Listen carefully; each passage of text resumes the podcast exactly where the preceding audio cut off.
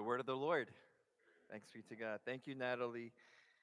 Uh, I've been on this like student school kick, and I remember in high school, teacher says, "Hey, be careful. There's going to be an exam coming up. We want you to be ready." Uh, and then the, one week passes by, no exam. Two weeks pass by, no exam. Some students at this point say, "Oh, maybe she's not giving an exam, so I don't have to prepare." Other wise kids are like, "Oh, it's coming, all the more, so we need to be ready." And it'd be foolish to think that just because the teacher delayed in providing an exam, we would think there is no exam. The wise will prepare and say, if it hasn't come, it's coming soon. And sure enough, maybe in the third or fourth week, the exam comes. You know, I think that's human nature. When we are expecting something and it doesn't happen, we start doubting. And I think the word that Peter is trying to say to the church is do not be discouraged. God is going to keep his promises. Jesus is returning. And there are these people called the scoffers. These scoffers, and who are these scoffers? Peter says, knowing this, first of all, scoffers will come in the last day, following their own sinful desires. Have you heard of the word Christendom? Christendom is just a sociological word that in America, 1940s, 50s, and 60s, the central hub of society was the church. Everybody went to church. If you don't go to church, you're really weird and really rebellious. Well, that Christendom, that cultural Christianity, is no longer here. So if you go play sports or golf on Sundays, like in the 50s, people would say, "Oh, you heathen! You know, you're you're terrible." Now, if you say to people at work, hey, what are you doing Sunday? And you say, I'm going to go to church, you actually may start getting a look. Oh, you're going to, you're one of those. You're, you go to church? Like these days, Christianity is now considered weird if you go to church. Like, so just turn to someone and say, You're kind of weird. That's who we are. That, that's, that's what the society thinks we are. So scoffers are rising up where they say things like, How can you believe that a guy built a boat and put all these animals in. How, how can you believe that when there's dinosaurs and there's sci- science that says Earth is like six billion years old, that you believe in 6,000, and there's always scoffing? How can you believe that Jesus Christ died and rose again? And so there will be scoffers. And today, if you speak with people, there's a lot of doubt infused. And I want to encourage you when we hear that, you may start doubting do I believe in the correct thing? And what Peter is saying is if you believe that Jesus came and died and rose again, if this Christmas was true, then this second coming will be also true. So he says scoffers are these people, they do not hold to the promises of God. Why? I love Peter's insight. It's not because they're being logical, people scoff at Christianity because ultimately they don't want to uh, be answered to a God. Isn't it great when you are your own authority? Uh, young people, uh, be careful what you ask for. When you say, I can't wait to move out and be my own boss of the house, be careful what you ask for because there are things called bills, responsibilities, bathrooms being cleaned, be careful. It's, it's not, the grass is greener. And looking back, I told my wife, my goodness, the days that I was living under my parents' roof were one of the best days. They were true and so wise. You know, they weren't trying to suffocate me, they were trying to prepare me. And so we have this human nature and sinfulness. We want to be our own boss. And if there's a God, then we have to listen to God's word. We have to live in a way where it may change my choices and behavior. And so, scoffers, Peter says, they do it because of their own sinful desires. They're not being logical, they're not being scientific, they're just being selfish. And so, since the beginning of Christianity and now, isn't it encouraging? There has oh, there have always been scoffers. Some of you may have those family members and say, "Oh, there's Joey, the religious nut, the guy who goes to church." Stand firm and proud, be kind and gracious, and be patient in prayer that you could have a conversation with them. So they're scoffing. What are they scoffing about? Verse 4, it says this They will say, Where is the promise of his coming? And this is only like within 20, 30 years of Jesus' ascension. They're already saying, You guys believe that a man will come down on a cloud? Where is his second coming? And then they say, For ever since the fathers fell asleep, all things are continuing as they were from the beginning of creation. In other words, life is going on as usual. I don't see a man coming down from the clouds. In Bible study, someone asked a really great question. Um, when Jesus comes down on the cloud, Earth is global. How do we all see him? Right? Is that right? Logical question. Is he coming down in Los Angeles? How about the people in Philippines and Korea? Are they going to not see him?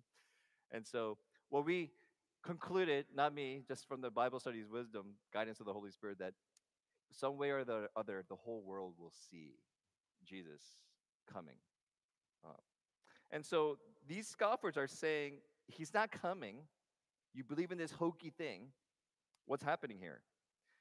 And so the challenge for us is wait a minute, it's been 2,000 years since Jesus rose again, and he hasn't been coming. And so we could do a couple of things. One is maybe this is made up. Or two, man, we're that much closer to Jesus coming back. Um, Pastor Luke uh, Luke Holmes writes this.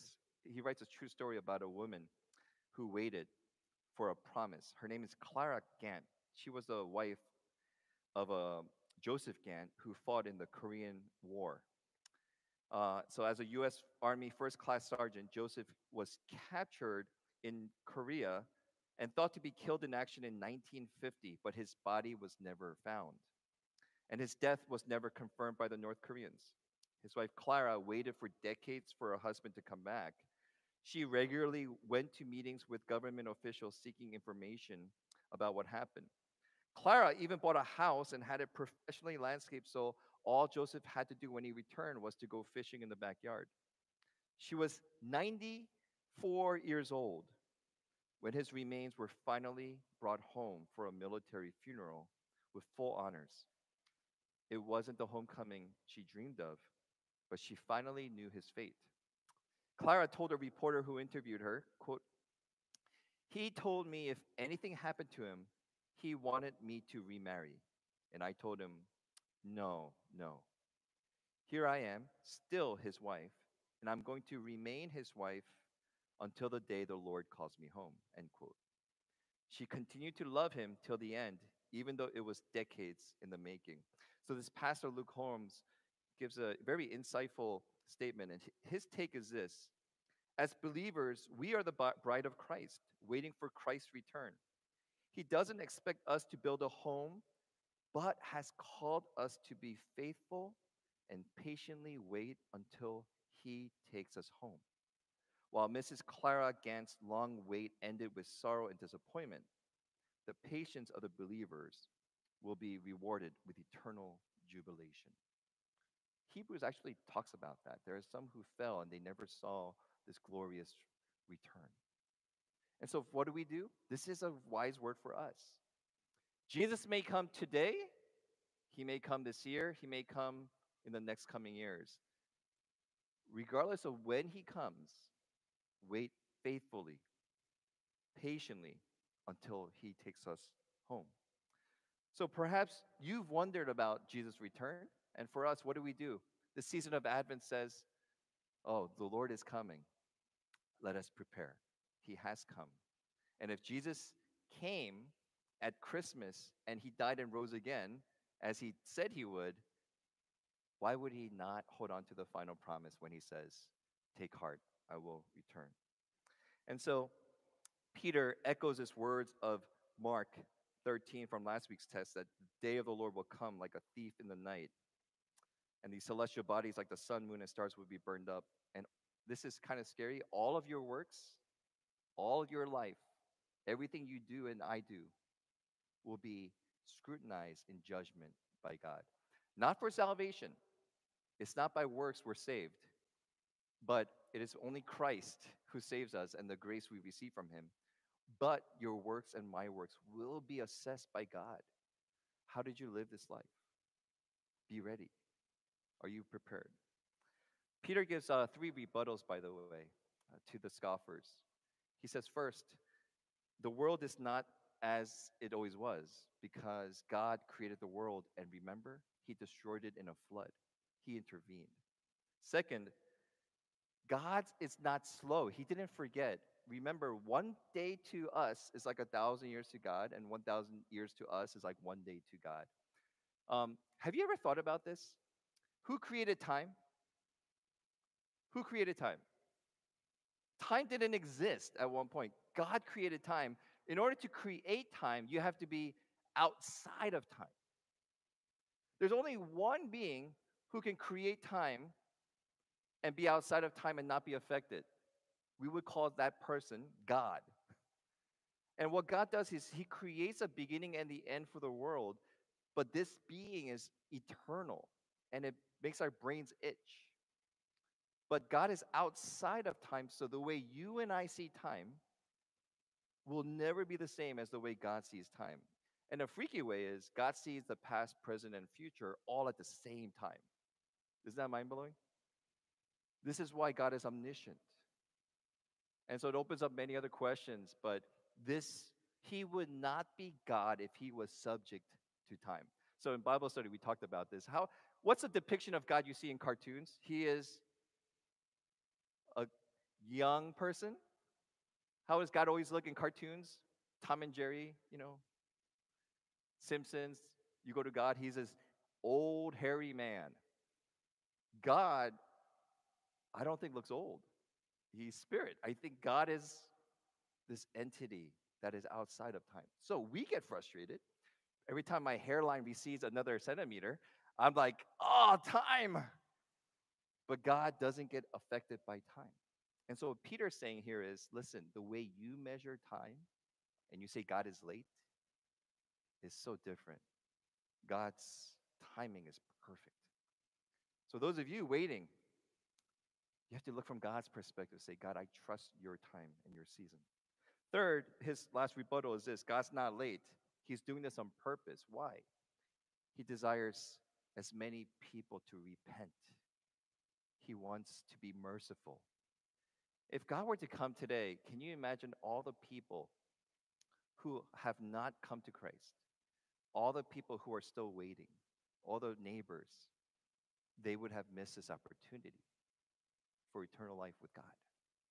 And so, what is God calling us to do? Proclaim this good news of Christ.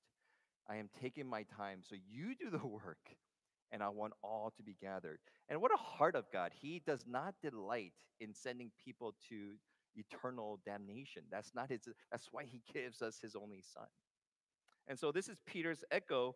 Scoffers, you could keep on scoffing. The truth is, our God is good, our God is eternal. Our God has intervened. Christ is coming. Week it hit me hard in the season of Advent. I hope you're doing the devotionals. The devotionals are so good. Those uh, Christianity Today devotionals have been really a blessing. And this whole waiting and waiting for Christ's return and celebrating that Christ has come, I realize you are only sitting here today. Just let's check this out. You and I are only here today because 2,000 years ago, God came to us, Emmanuel, as a baby boy. That is the only reason you and I are able to be here today. God came to us in that first advent. And that just kind of just mesmerized me a bit. How good is God that pagans like us became known as sons and daughters because this baby will grow up to die, to rise again and to bring his people to God. So, question for you How many of you love waiting? All right, I'm sorry, I should ask it better. How many of you delight and find joy in waiting? I was when you're driving in California, if you're logical, it's kind of interesting, right? Um, because if someone cuts you off, you're waiting in line. You're supposed to zipper merge. Who knows zipper merge? Please say at least half the church knows zipper merge. Thank you, thank you, thank you. Zipper merge. And then someone doesn't follow the rule. You know, cars alternate, and some car cuts in front. You know, what really bothers us? You just added four seconds to my life, to my waiting. I'm really angry. That could make us mad. The other part is we feel our pride is hurt. But we would like to see that no one adds waiting to our time. We don't like waiting. Uh, in Sunday mornings, we freak out when the internet goes down because we have to get everything geared up. Well, I want to I want to tell you bad news. Uh, I, I checked three sources on this. Studies show average person throughout their lifetime will spend, guess how many years waiting in line? 10? 50? Uh, that's a lot. average person will spend five years of their life waiting in lines or waiting for something. Five years. Now, this is fun part. Six months of that is going to be at a red light. Six months. And, and some of our kids men, that's like one third of their life. So they've been, we're to be waiting, waiting. So waiting is built in. So here's what Peter is saying wait well. How should we live? What sort of person should we be if we're waiting for Christ? And he gives us the answer. What sort of people ought you to be in lives of holiness and godliness? Holiness, in a simple Sunday school definition, is set apart for God. That's it. Holiness means I am set apart for God. Godliness means I am becoming like Christ. So, how do you wait? Live in a way that you are set apart for I am the Lord's. I am not my own. You belong to Christ the King. You do not belong to your own. Your children do not belong to you, they belong to Christ. Godliness means we want to become like Christ. And so he says, Therefore, beloved, since you are waiting for these, be diligent, verse 14, to be found by him without spot or blemish. And what an interesting phrase he says here is be spotless and blameless. And I already sinned like a couple of times this morning. So I have to come here and pray before I, we worship. So, what does he mean by that? Well, James has this interesting verse. Can we read it together? Religion that is pure and undefiled before God the Father is this to visit orphans and widows in their affliction and to keep oneself unstained from the world. So, James interprets pure and spotless as this it's how you live in love, modeling Christ for others that are around you. The Bible goes further. It says in Proverbs 31 8 9, how should we live? You should defend those who cannot help themselves. It's interesting that the Bible describes sinlessness as two ways one is washed by Christ, and the way we live for the others. You know, a lot of times we think religion is as long as I have a ticket to heaven, God's not angry with me. I don't have any sin, I'm good. But Bible pushes us further. God says no. Spotless means who are you living for? Who are you here to bless? And he guides us towards widows and orphans, the two groups that have no chance in the world in Palestine 2,000 years ago without help. And so, religion and all this coming together tells us one way we wait actively for the Lord is we don't make life about ourselves. We have the blessing of grace, of God's favor. We don't deserve salvation. We don't deserve to be forgiven, and yet Christ gives it to us. So, as a response to that, we live spotless, blameless, holy, godly life, played out in the way we live for others. Now, I want to kind of segue this because I was wondering why am I so ex- like excited about Angel Tree? Angel Tree makes me realize this is a glimpse of the way the church is supposed to live. Excited to bless people, excited to give presents. This is why right now Miss Karina, you know what she's doing at this moment? She's having the kids look at the gifts that we brought in so they could rejoice and pray over them so that other kids as they receive these presents will be delighted. We are teaching and we are walking in a way where life is so much more fun when we make it about God and others than just ourselves. This is what spotless blame. So I want to show you this. This is a video um, of a testimony of an angel tree family, and uh, I hope it runs well.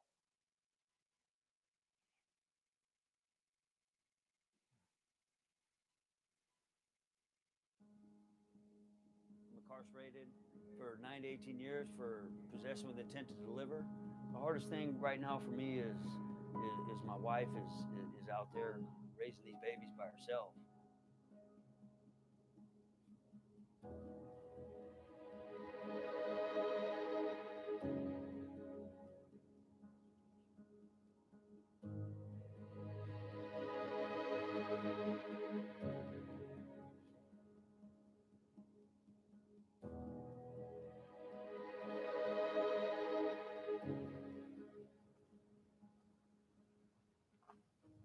Think you could look at me now or look at my family now and think that we have it all together.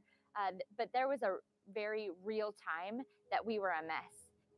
My husband um, was selling drugs. Um, I had a very uh, strong addiction to uh, prescription pills, and we were on the verge of divorce. My kids were, we were kind of stringing them along. And so the next step that we could have made could have landed us behind bars, and we could have also lost our children. So the fact that it could have been me just changes my viewpoint. We have such a stigma of people who are incarcerated, but Prison Fellowship through Angel Tree is helping to change that perspective. There are real people with real hearts that have real families and children. I was struggling with meth addiction out in the real world, and it, and it got the best of me. Uh, made a lot of bad choices, which led me to coming here. That past life I was living was controlled by my addiction, everything was about my addiction.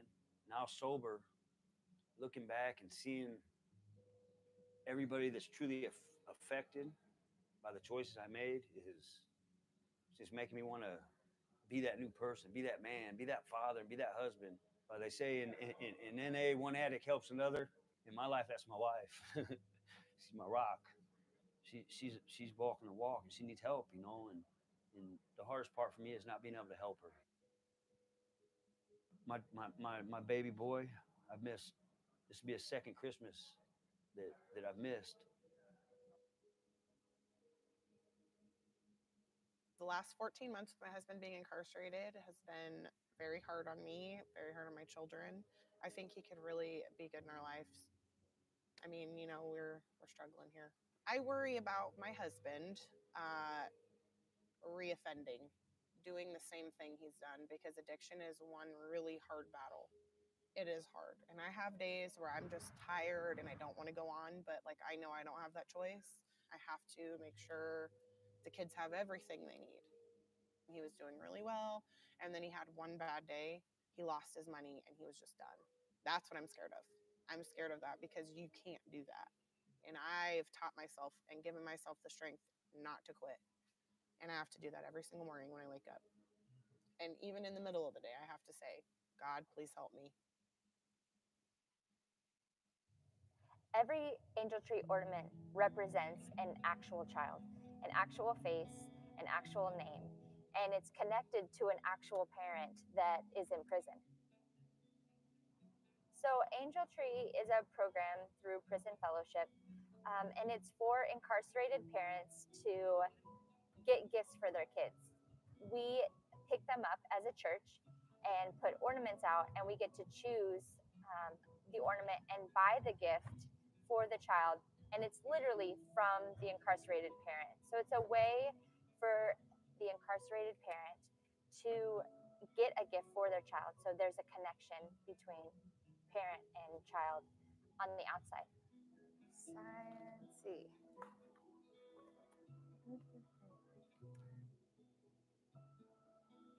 So buying gifts, it does add to our budget. Um, at the end of the day, though, it it's something that's so worth it. I just can't help but do it. We just want to make the kids smile. So. So even if you get one ornament which represents one child and get one gift, that's just huge in someone's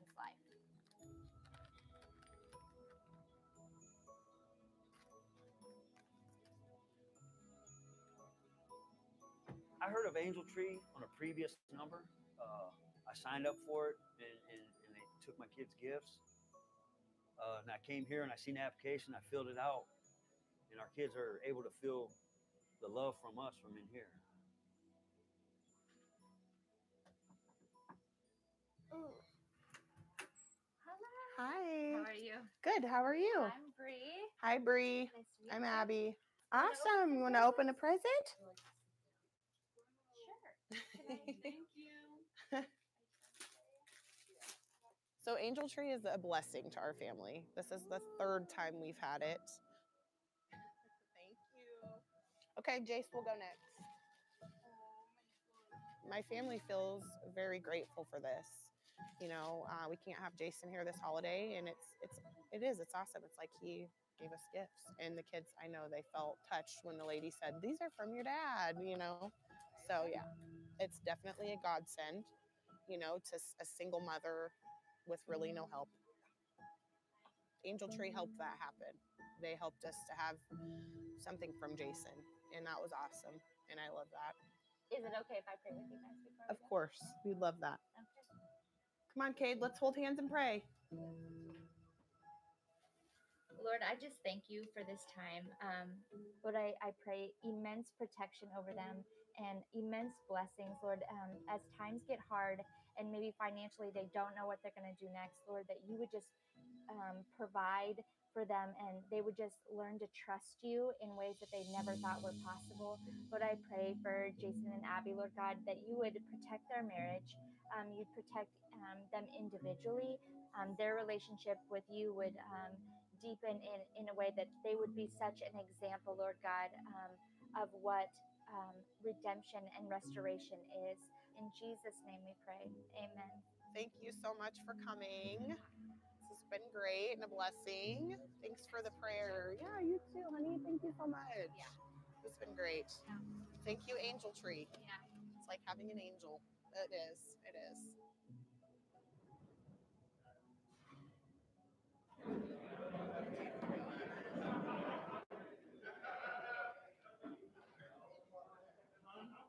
And my wife made a little card for me.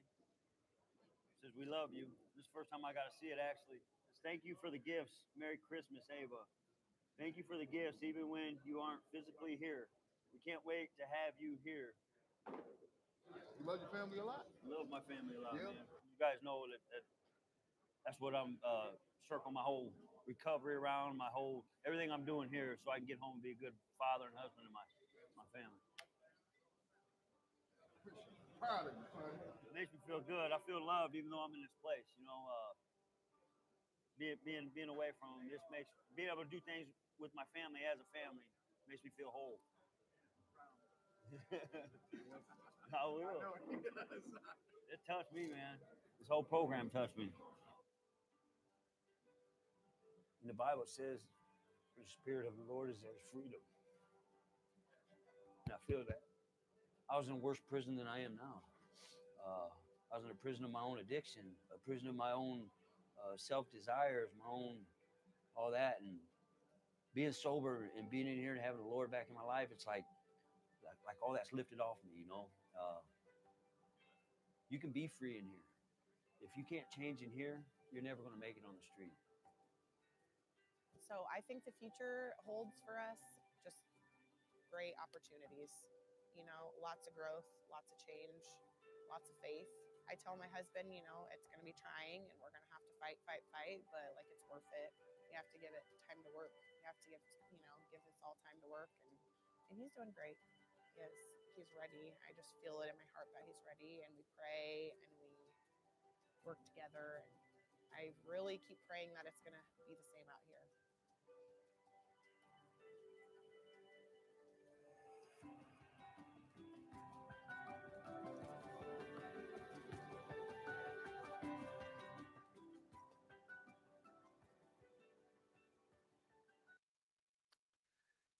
We have 14 families that we could bless this Christmas season, and we get to intervene on behalf of the incarcerated mom or dad so that the kids know dad got me this present.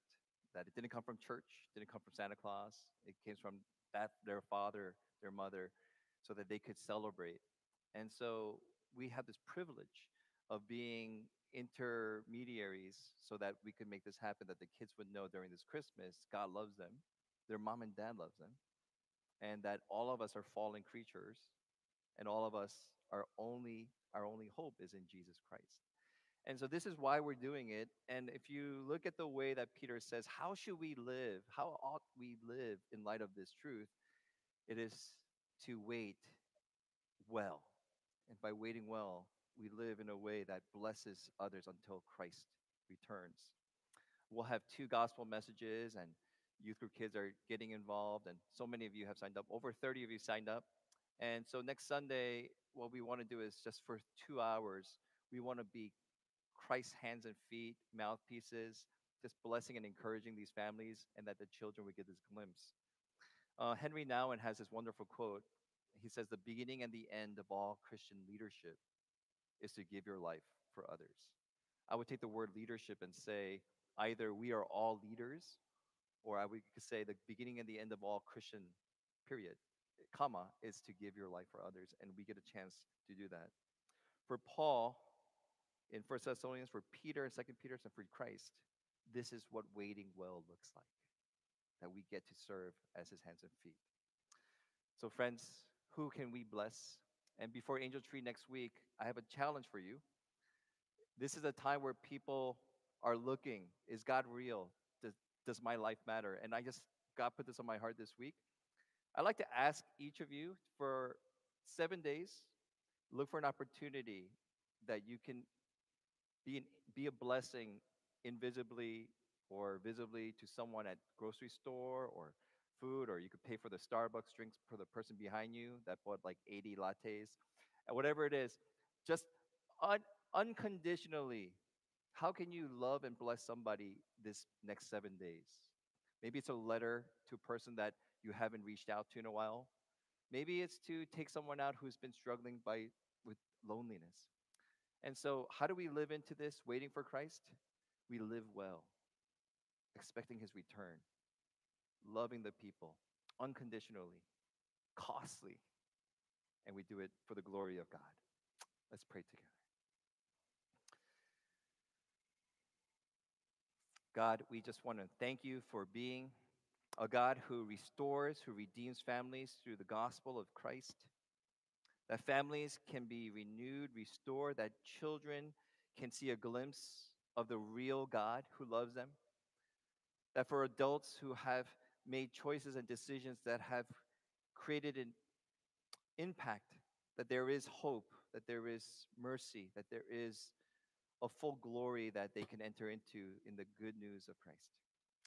Lord, I thank you for our church that stepped up to be servants of Angel Tree Ministry this Christmas. And as we bless these 14 families and households or caregivers, and the, as well as the children, we pray, Lord, that you would do some miracle through, through us, that you would do miracles for these families, that they would uh, draw close to you.